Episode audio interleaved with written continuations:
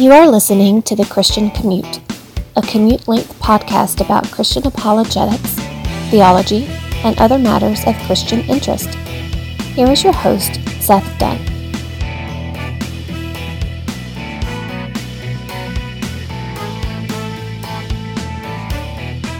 It's Tuesday, December 5th. This is the Christian Commute. I am your host, Seth Dunn, and I still haven't uploaded the November 30th show. So I'm sorry for that. That show was the third, I guess fourth, the fourth in our four part, five, sorry, five part series about how the Georgia Baptist Mission Board thinks your church could attract families with one children. I guess I should put fa- families with young children. I guess I should put my seatbelt on. That's what that dinging was. And I didn't upload that show. I thought it was pretty good and uh, I will upload it when I upload this one, I guess. And the reason I did not upload the show is because my wife decided to go on a girls' trip with my twins to New York City to see the big New York City Christmas tree they have over there and go to shows and see the Statue of Liberty. And so that's what she was doing. She left me alone with four children as a single dad struggling in this world, not really alone because my parents got home from Arizona. But I had that going on. I went to the SEC championship game, as you know. And then uh, Sunday I took a nap. and then Monday I had basketball practice. So hopefully I'll upload the show tonight upload it tonight, both the show you're listening to now and the show I didn't get to. I have a full show for you today, but before I get there, let me share with you what Brother William's pick was. So, Friday, I worked from home because I was alone with the kids and I didn't want to come to work and have them with no parent at home. My, my, my parents were there and they picked him up from the bus. So I could have come to work, but I felt more comfortable being at home in case I needed to grab him off the bus or help. So I worked from home Friday. Thus, there was no show.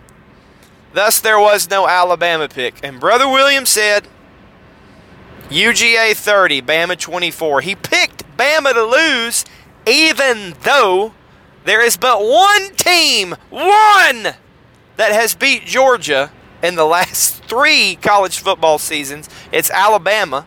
They've beat them I think three times now, or two times in the last three seasons. They've played three. So, I, you know, I gotta say, go dogs, because I'm a UGA alumna, alumnus. But roll tide. Brother William was wrong. A pretty reasonable score if you're looking at what the pundits said. You know, one score difference, but Alabama won. That was the most fun I've had all year one of the, the best football games I've ever been to in my entire life. It came down to the wire, and I got to go with my son.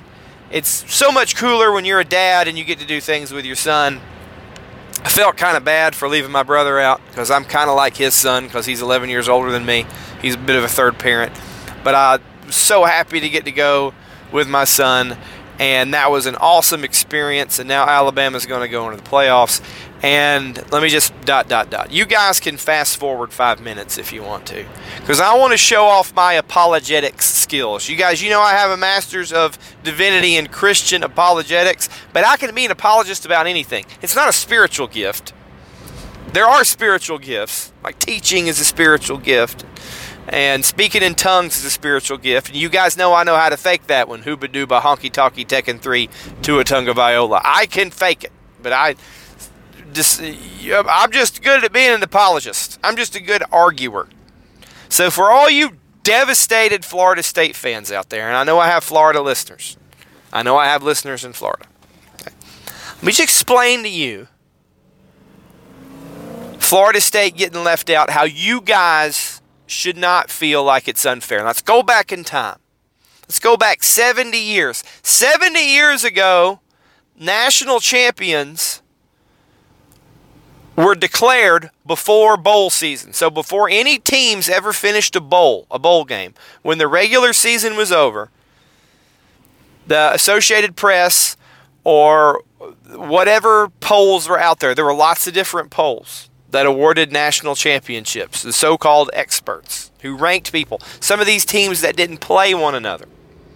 And they'd say, We declare this team is the national champion, they're number one. And based on those declarations, teams would claim a national champion, just claim it. We're national champions. There wasn't really a trophy or anything that, that the NCAA gave them, they just claim it. So, for example, now you might have the Associated Press. They still do their poll, claim a national champion, and the coaches coaches poll would claim a different one. And usually the AP poll and the coaches poll are kind of similar, but there could be differences. And they had different polls back then, and they didn't even have computers. So what I'm trying to tell you is 70 years ago, with an undefeated Michigan, forget that that Alabama had one loss and beat Georgia to win the SEC. Forget that Washington was undefeated. With an undefeated Michigan, Florida State would not have been declared the national championship, the national champion by any of those polls.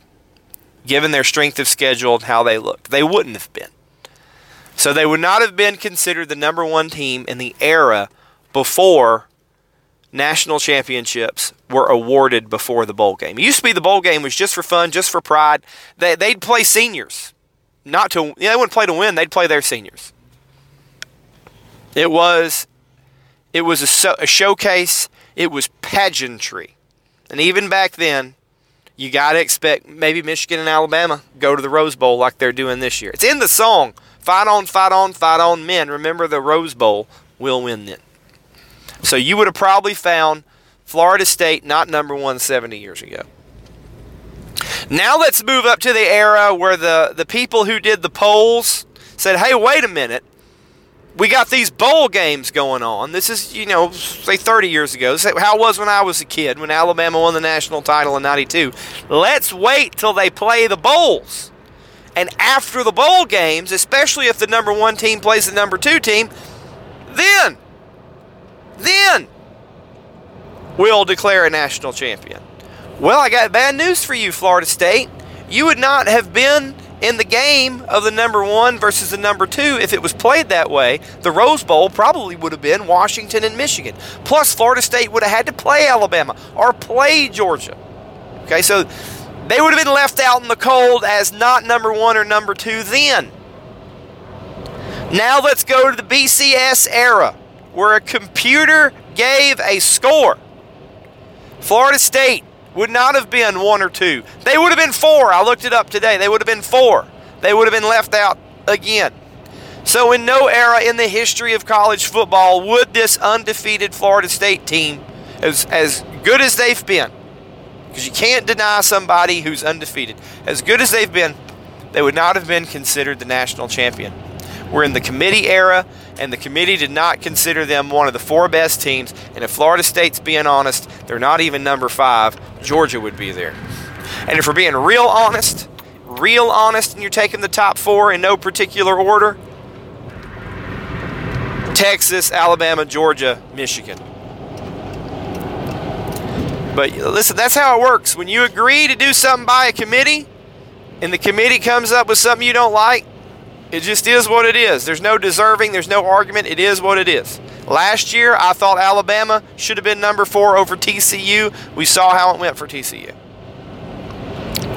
So there's an apologetic to all the jilted Florida State fans. Let me tell you something. It ain't going to make it any easier for them. The kids on that team, their coach, they're not going to be any less devastated. And the people are not, most people are going to sit here and listen and not agree with me because people tend to think emotionally, not logically. Now let's give that a theological application. When you're doing Christian apologetics, you better be aware of not only the noetic effect of sin, that is, the, the thing that sin's doing to people, original sin, people being dead in their sins. Not only that, but think about their emotionalism. How would a why would a good God allow evil in the world? listen, that's that's not considered a tenable philosophical argument anymore. Even atheist philosophers admit that. I got a paper on this that I've done at my website. All right, but that's still where they go. So you got to be prepared to deal with emotion. Now, I need to plead with people to get saved and come into the kingdom of God. I don't need to plead to any Florida State fans to agree with me that they should be left out. You talk about election, it's up to God. Except, see how you see how it works with merit. Election, let's make another theological point. Doesn't have anything to do with merit. God elects you unconditionally, or not. He predestines you to heaven or hell unconditionally. Now, you see how it is when people think it's about merit? Oh, we deserve it, not you. We deserve it, not you. Blah, blah, blah. Well, God is not as fallible as the selection committee. Hey, you see, see, you could transition anything into an argument about how people need to get saved. But like I said, I don't have to convince the Florida State people that I'm right and they're wrong and they're just being emotional. Lord willing, Georgia will just crush Florida State in the in the Sugar Bowl and end all argument. I hope Georgia doesn't have a letdown. Teams that go undefeated and lose in the SEC championship can have a letdown in their bowl game. It's happened to Alabama twice. Once in the Fiesta Bowl against Utah, and once in the was it the Peach Bowl against Oklahoma. They just like eh, phoned it in. And uh, from inside sources, inside sources that I have here in the North Georgia area, tell me that Ladd McConkey ain't going to play in that bowl game. So that's no good for Georgia. That's what I hear from my inside sources. Now, uh, that's probably the most interesting thing I've talked about in weeks, but none of you guys listen to the Christian commute to hear sports talk. You hear it to hear Christian talk. So let's talk about a full show. Today's show topic is Georgia Baptist Mission Board preparing for children with young families. I have a question in the inbox, and it is the last question in the inbox about theonomy or how to deal with somebody who is beginning to adhere to theonomy. And as always, we have the Bible chapter review. We continue in Matthew chapter 26, verses 55 and 56. Jesus has been betrayed and seized, and he is now responding to the people who have seized him. At that time, Jesus said to the crowd, Now, what crowd? The crowd who came with weapons in the middle of the night to arrest him. At that time, Jesus said to the crowd, Have you come out with swords and spears and clubs to arrest me as you would against a robber? Every day I used to sit in the temple teaching, and you did not seize me. But all this has taken place to fulfill the scriptures and the prophets. Then the disciples left him and fled. So Jesus is calling out these people, and we've seen it as we've studied the book of Matthew. Jesus was sitting in the temple, given, I don't want to say given his opinion because Jesus is God, given his fact, given his teaching, and just outright condemning the, the Pharisees and the, the chief priests and the scribes and the elders. Whoever came to question Jesus for nefarious motives, not because they wanted to learn, but because they wanted to trip Jesus up. Jesus answered them and then tripped them up and then condemned them. And he did it in front of everybody. And they didn't seize him. And they didn't because they were afraid of how people would react. He says, You're coming at me at night like I was a robber. And, and, and Jesus saying is like, I'm not some violent criminal on the run to be seized in hiding like a robber who steals and go hides in the night and he's not going to go willingly and turn himself into the police. No, you got to go catch him and he's going to fight you. So you better bring weapons. Jesus told Peter, put your, put your sword away. He who lives by you live by the sword, you die by the sword. This has to happen. So he tells the guy the same thing. You guys come at me like a robber instead of doing it in broad daylight when you had the chance in front of everybody. He's shaming them. He's like, nevertheless, this has got to happen so the scriptures can be fulfilled. And what happens at that point? His disciples flee. They get out of Dodge because they don't want to get arrested and beat up too. They're gone. The jig, as it were, is up, or is it? And with that, we will end the Bible chapter review and let's go to the question. This is from Jeff in Slow Driving, Florida. I want to say Jeff's from Gainesville, so he's probably a Gator fan. He probably hates Florida State, so he's probably not upset about this latest thing. I think that's where he's from, in that area. Maybe it's Tal. He's not from Tallahassee. Tallahassee is where Florida State is. I don't think he's from there. Anyway, they probably all drive slow. Whether they're dressed in their jean shorts and gold chains in Gainesville or I don't know how do they dress in Tallahassee. Do they wear wife beaters, jean shorts, and gold chains in Tallahassee like the Florida people do? I don't know if I've ever been to Tallahassee. Anyway, that's where the question comes from. Jeff from slow driving Florida. And I just want to say, that's not me saying that. That's how Jeff introduces himself when he calls 470-315-0875. That is 470-315-0875, the Christian Commute Roadside Assistance Line. He calls it in on the phone. You can also write Seth Dunn 88 at gmail.com, Seth Dunn 88 at gmail.com, the Christian Commute, your theological roadside assistance. Send me your questions about Christian apologetics and, and theology leave it short enough for me to memorize and tell me where you're from so I can judge where you're from in case you drive slow and wear jean shorts and wife beaters and gold chains.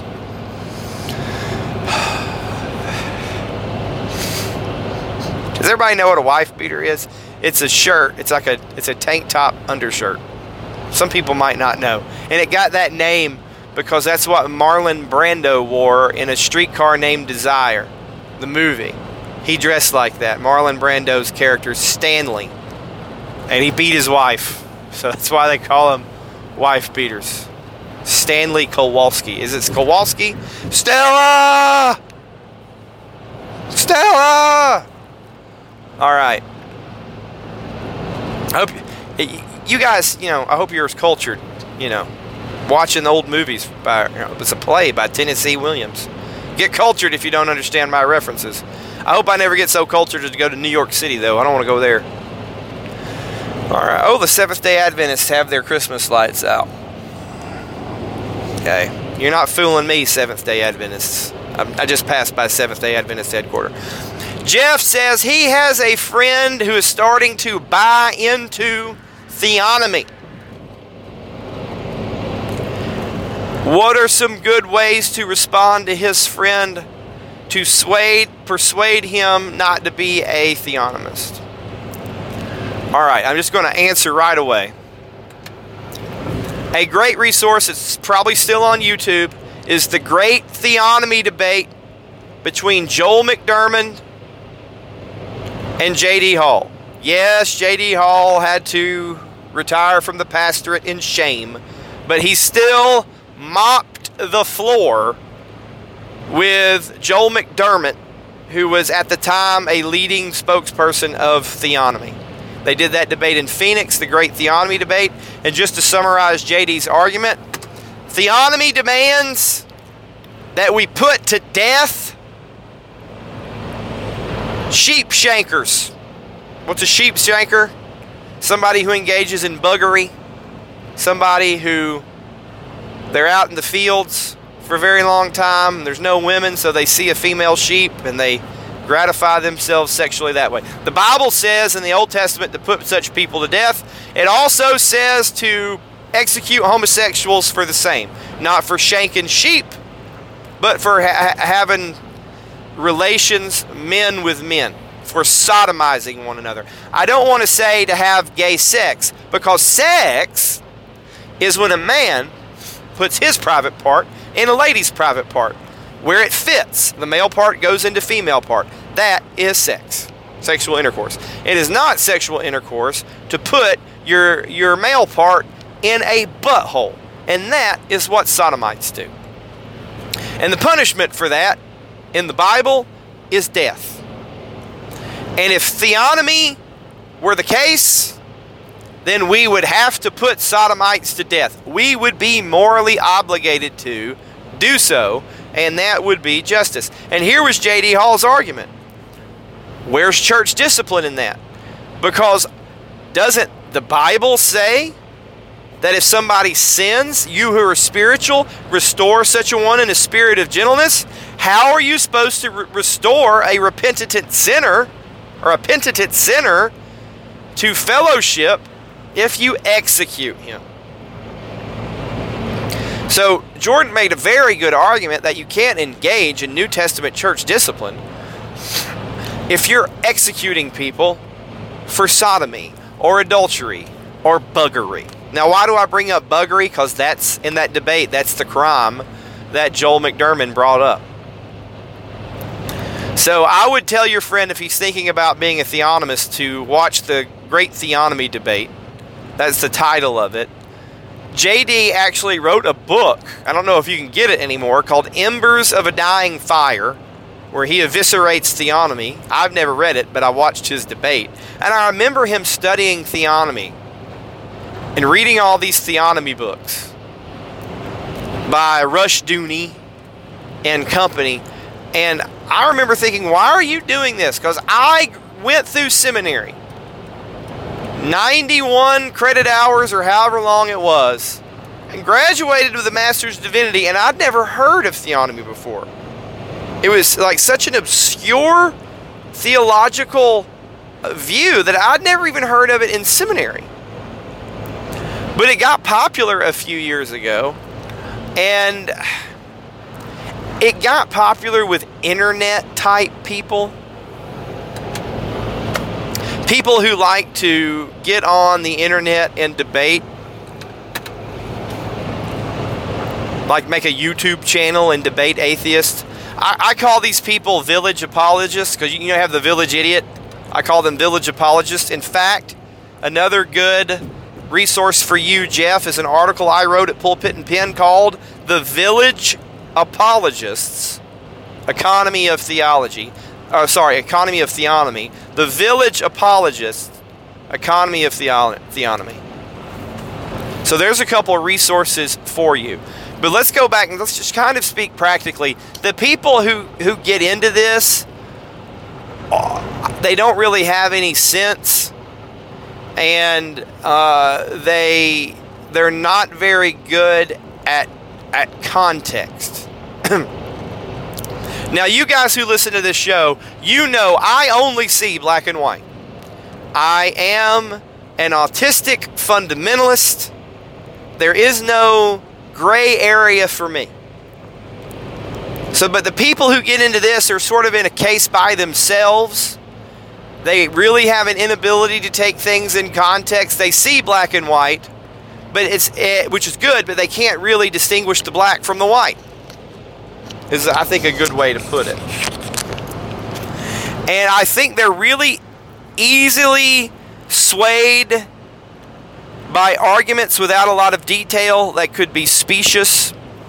If any, it's not as popular anymore. There used to be a popular webcast and uh, a podcast called the Bible Thumping Wingnut. In fact, I used to be on the Bible Thumping Wingnut Network till Tim's website got messed up. I'm not sure if Tim still does it. I haven't talked to him in a long time.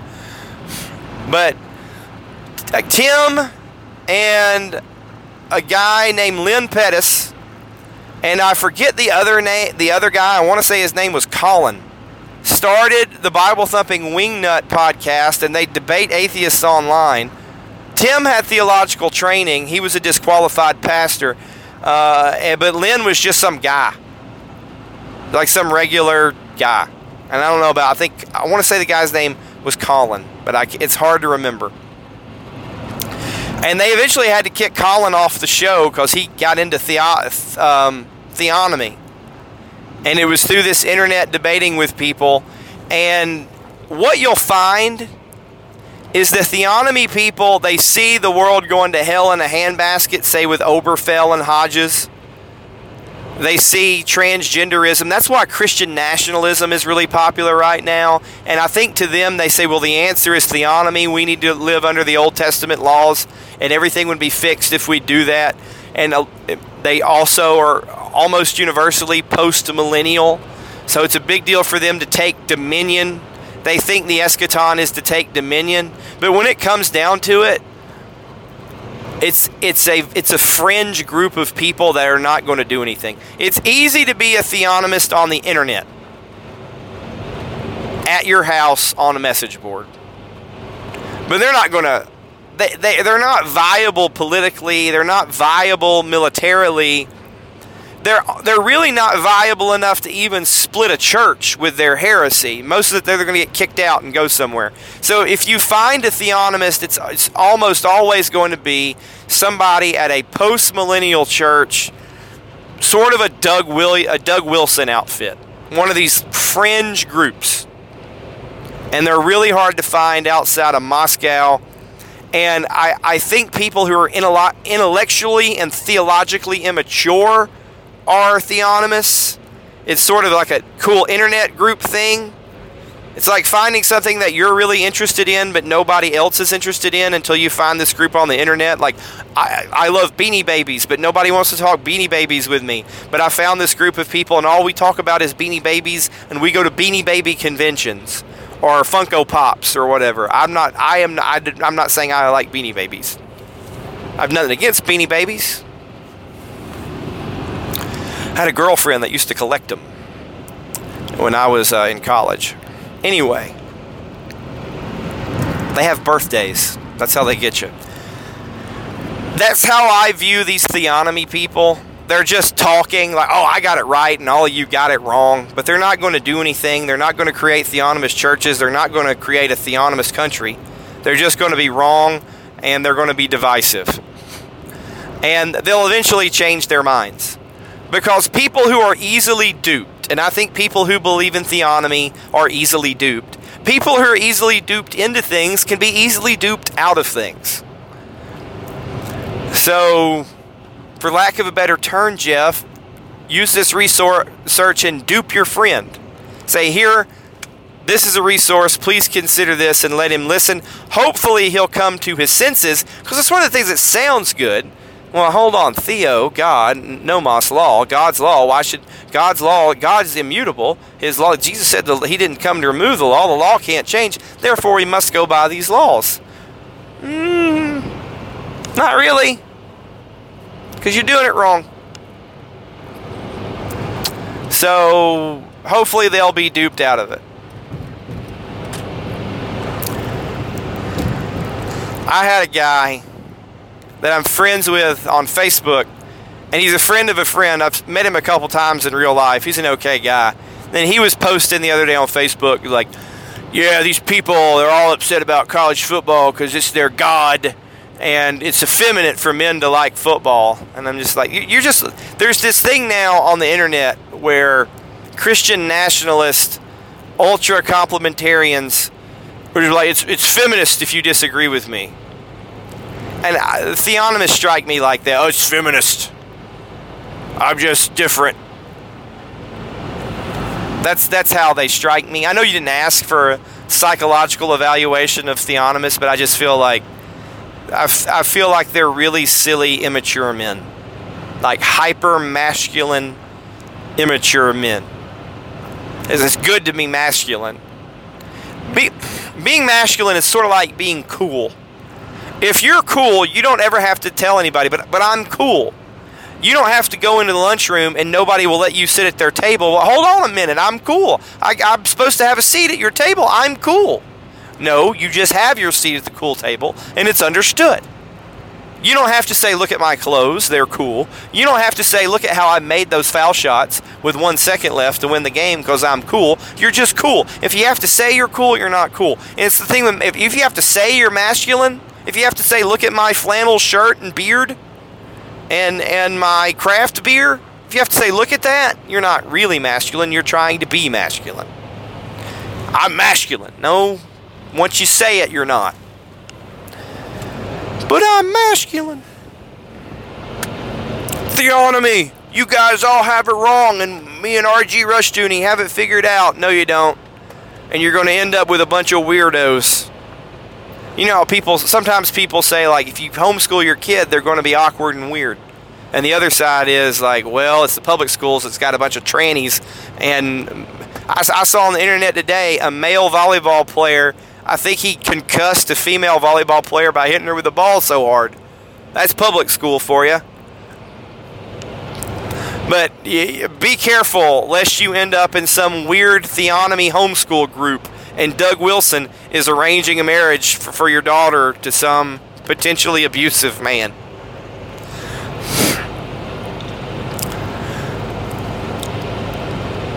Those are the resources for theonomy, Jeff. I mean, I just, I really think it's too fringe and stupid to even dedicate a show to it. But JD used to do a lot of podcasts about it.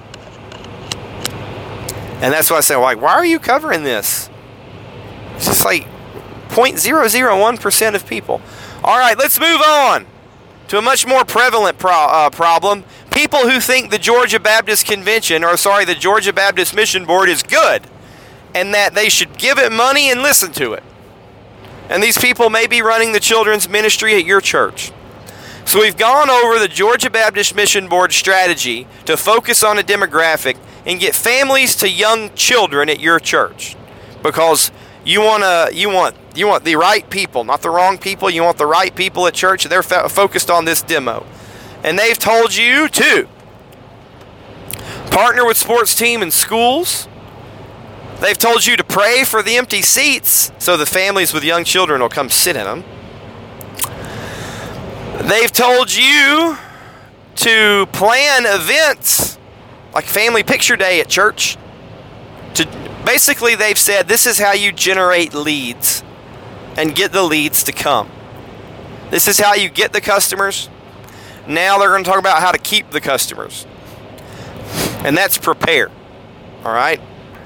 If you put in an ad in the Sunday paper that says we are giving you $1,500 off MSRP at our car lot next week, and you can spin a wheel and win a chance for $500 off, and we got free popcorn for the kids. Come on down to our President's Day sale at the car lot. And when they get to your car lot, if your showroom is dingy and you don't have a nice car in your showroom, and if your sales guys are unshaven, and if you got the mechanics walking around all greasy instead of having them in the back working, people are going to be like, ugh.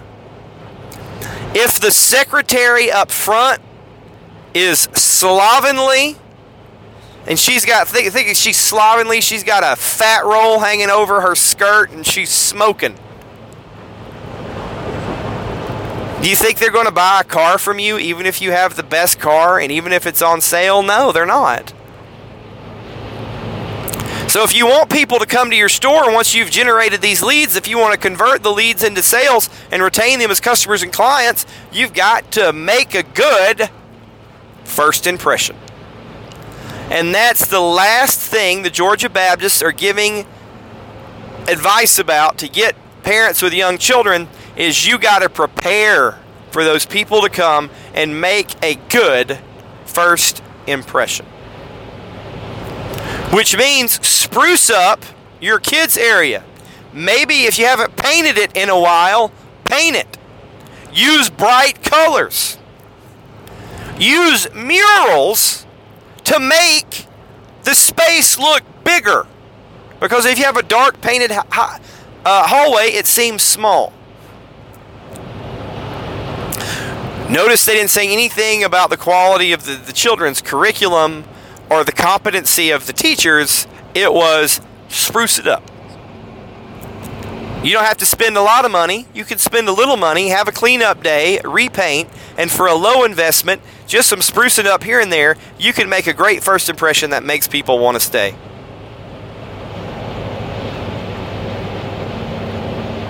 I think when new people walk, in, you should play Dave Matthews. Make she makes you makes you want to stay. Let's go all the way to make them feel welcome. Make you wanna stay.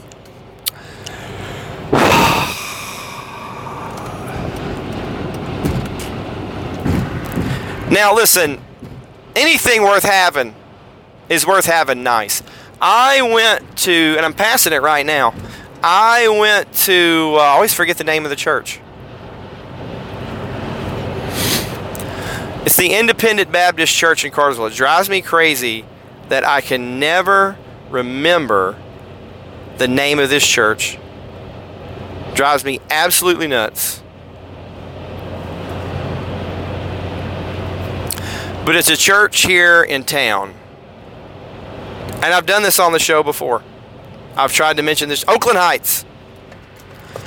I went to Oakland Heights Baptist Church uh, yesterday for basketball practice because they are sharing their gym with the city because the city only has a couple gyms and we have a zillion teams. So they're very nice to share their gym with us. And I, I pull, I'd never been in their building before, and I pulled up and I walked into what they called the ministry center, and immediately I thought, wow, this is a nice church. They had a little lobby area there. They had a hardwood tile floor when you walked in, and there's some elevators and stairs. There's educational space upstairs. And then the gym had a hardwood floor. A lot of church gyms have the not, it's not a hardwood floor. It's sort of like, like multi purpose flooring. If you guys know what I'm like, hard carpet. Carpet with tape on it. but they had a very nice gym surface, uh, and they had it was, you could tell it was like a fellowship hall too, because they had the industrial kitchen there. And the first thing I thought was, this is a this is a nice church. It's a nice educational area. This is a nice multi-purpose room they have.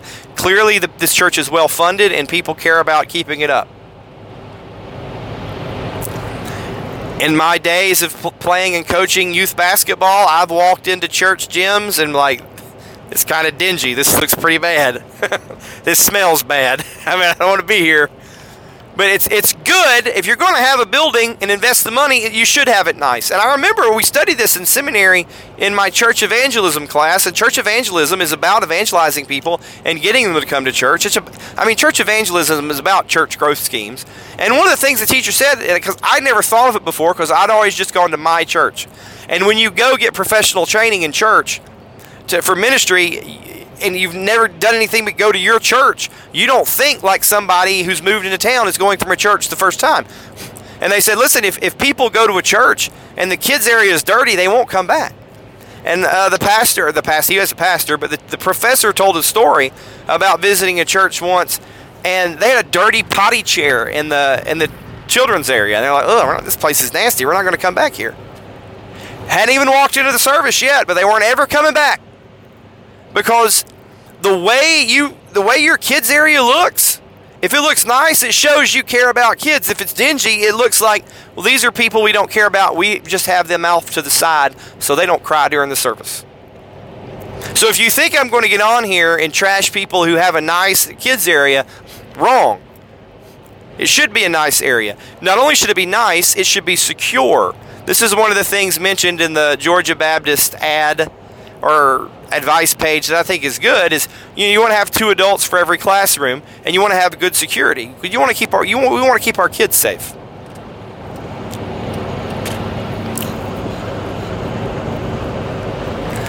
So I, I have to say, if you have any area of your church, not just the kids area, but the sanctuary too, is supposed to supposed to be like God's house, right?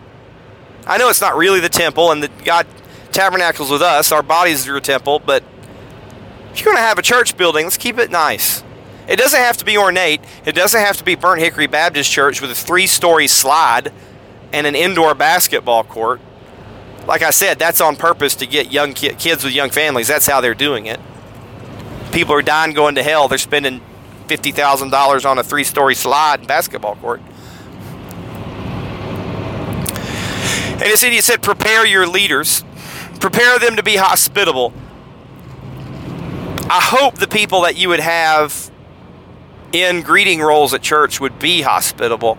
Listen, when I worked at the wealth management firm, we called our secretary the director of first impressions. Because, like I talked about, if you go into the car dealership and it's some woman with a Colt 45 and a, a, a beer belly hanging over her skirt, smoking a cigarette with black roots and, and frizzled blonde hair, I'm not buying a car here.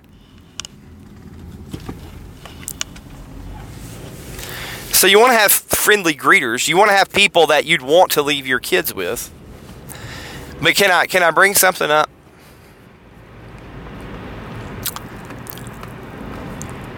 What the Georgia Baptist Mission Board and evangelicalism as a whole is catering to is a bunch of people who want to come to church and dump their kids off. That's not good. Now, let me just tell you my personal perspective here. This is what I do because I think it's important. I take my kids to Sunday school at First Baptist for the 9 a.m. Sunday school because I think it's important that they have Sunday school. And they're going to learn Noah's Ark and Moses and Abraham. Okay? And they're going to sing about Zacchaeus in a tree. That's I think it's great. I don't take I don't dump my kids off in Sunday school. I take them there so they get a biblical education and when that's over, I want them to be with me to go to the church service, not some puppet show kids service like some churches do.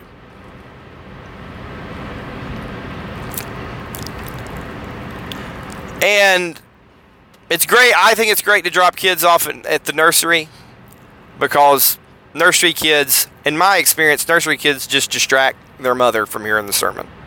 So it's great that people rotate in and out of the nursery. And I've never met a nursery worker on Sunday morning who didn't want to be there. They love it. I, like, Seth, we want to volunteer you to do a job. I'll rock the babies. Please. I'll rock. Somebody else can change the diapers. I don't want to do that. But I'll rock the babies. Those nurserywomen love to rock those sleep, sleeping babies. I like rocking babies too. That's the best.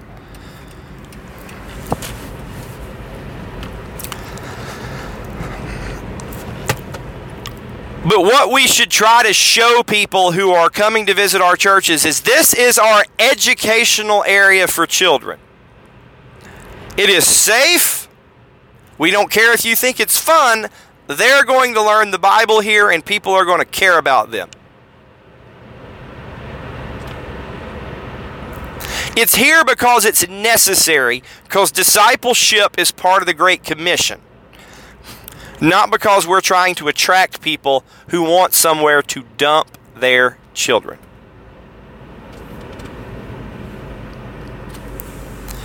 If it's up to me, I, they'd have me or someone like me sitting in front of the kids area. Welcome to XYZ Baptist Church. This is our kids area. If you're looking for someone to dump your kids so you can go hear a felt need sermon and be entertained, cross points that way. Uh, get out. If you want somewhere where your kids are going to be discipled through a good Sunday school lesson and you come back and take them to the service area, you can take them back here behind the door.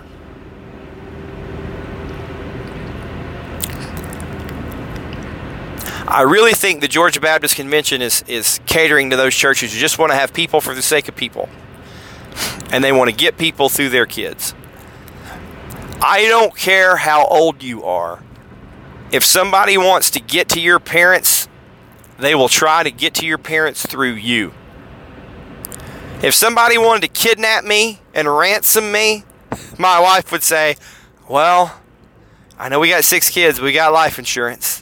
I don't know, you might be able to keep, but my mom and dad would pay for me to get ransomed.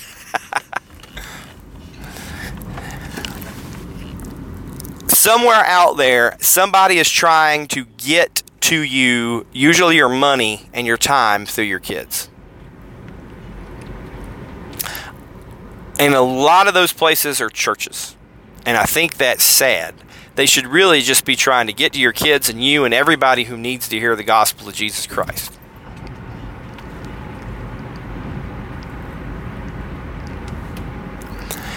And it's very telling that the Georgia Baptist Convention does it through this marketing cycle or this customer cycle of finding channels.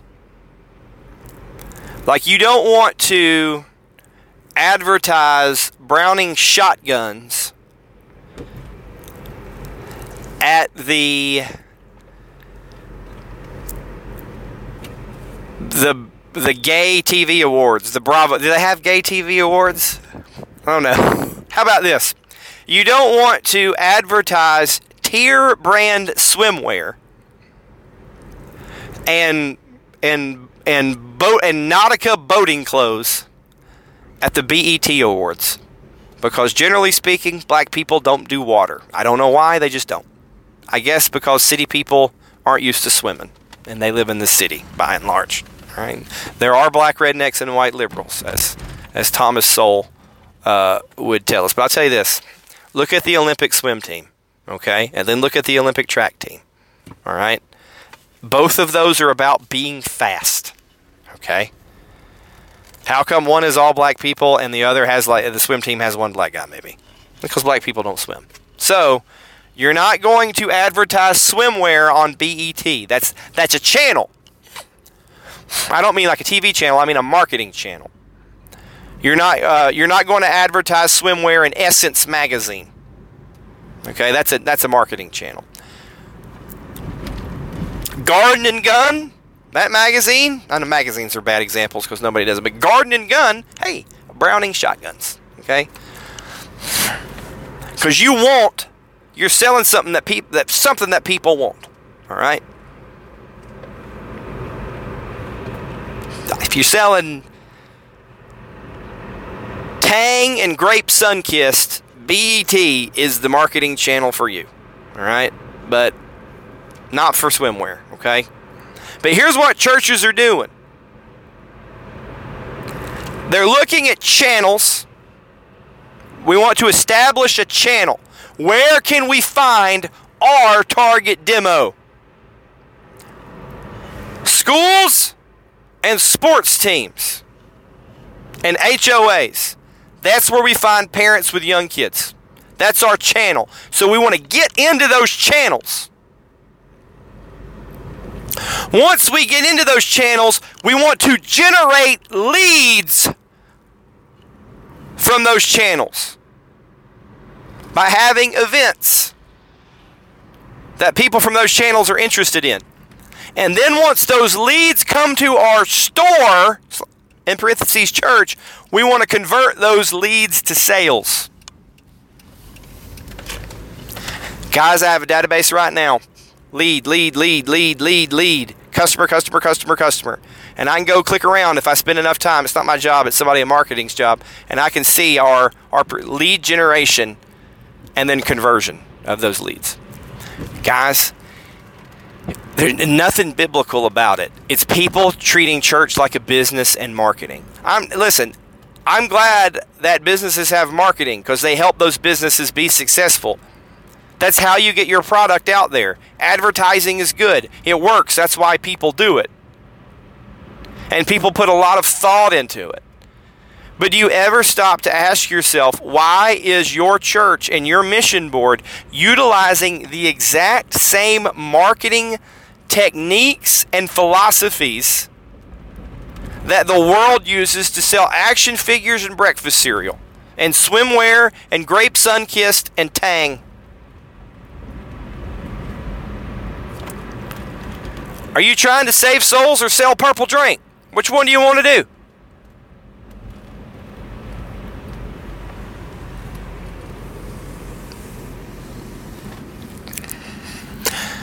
There's a difference, by the way, between preaching, kerusso, proclamation of good news, and telling people they can buy something and trying to persuade them to get your product. Listen, the good news sells itself. If you just proclaim the gospel, the Holy Spirit will regenerate those people and bring them into salvation. That's how it works.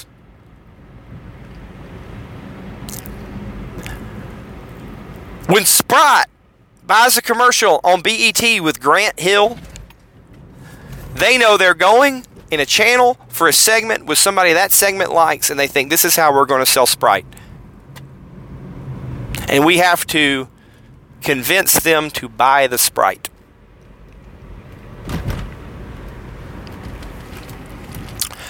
Now I want a Sprite, and I don't have any at my house. Man, a Sprite would be good. Sprite if you hadn't had a Sprite in a while, it's a very thirst quenching drink. It tastes good. It's got the lemon lime flavor. Wish I had a Sprite. I do not like grape soda. Anyway.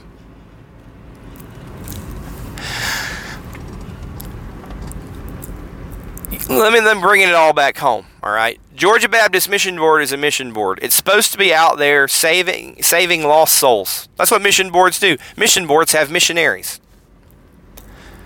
But instead, do you see how it is now a marketing consulting firm? That the mission board is a consulting firm. which makes its living off its clients, providing them consulting growth services. Instead of just sending missionaries out into the field in Georgia, even though we're the Bible Belt, knocking on doors, walking through the park, sharing the gospel with people, and when they respond, say, Here's one of our affiliate churches, XYZ Baptist Church. Go there. I'll go with you.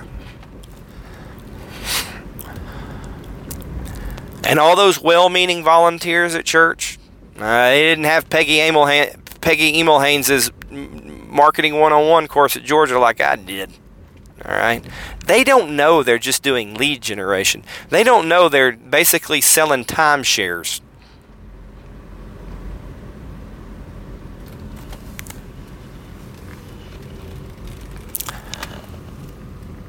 Stop relying on, dealing with, giving money to, and participating with the Georgia Baptist Mission Board. Thanks for listening to the Christian Commute. Lord willing, I'll be back with you again. Thursday, as always, God bless. And as always, remember Christianity is not about getting saved, it's about being saved. Thanks for listening to the Christian Commute. Please send your questions about Christian apologetics and theology to sethdunn88 at gmail.com. If you are not a Christian, please remember that you can be reconciled to God through the shed blood of His Son, Jesus Christ. The Bible teaches that all who call on the name of the Lord will be saved. Repent of your sins now and accept Jesus as Lord. God bless.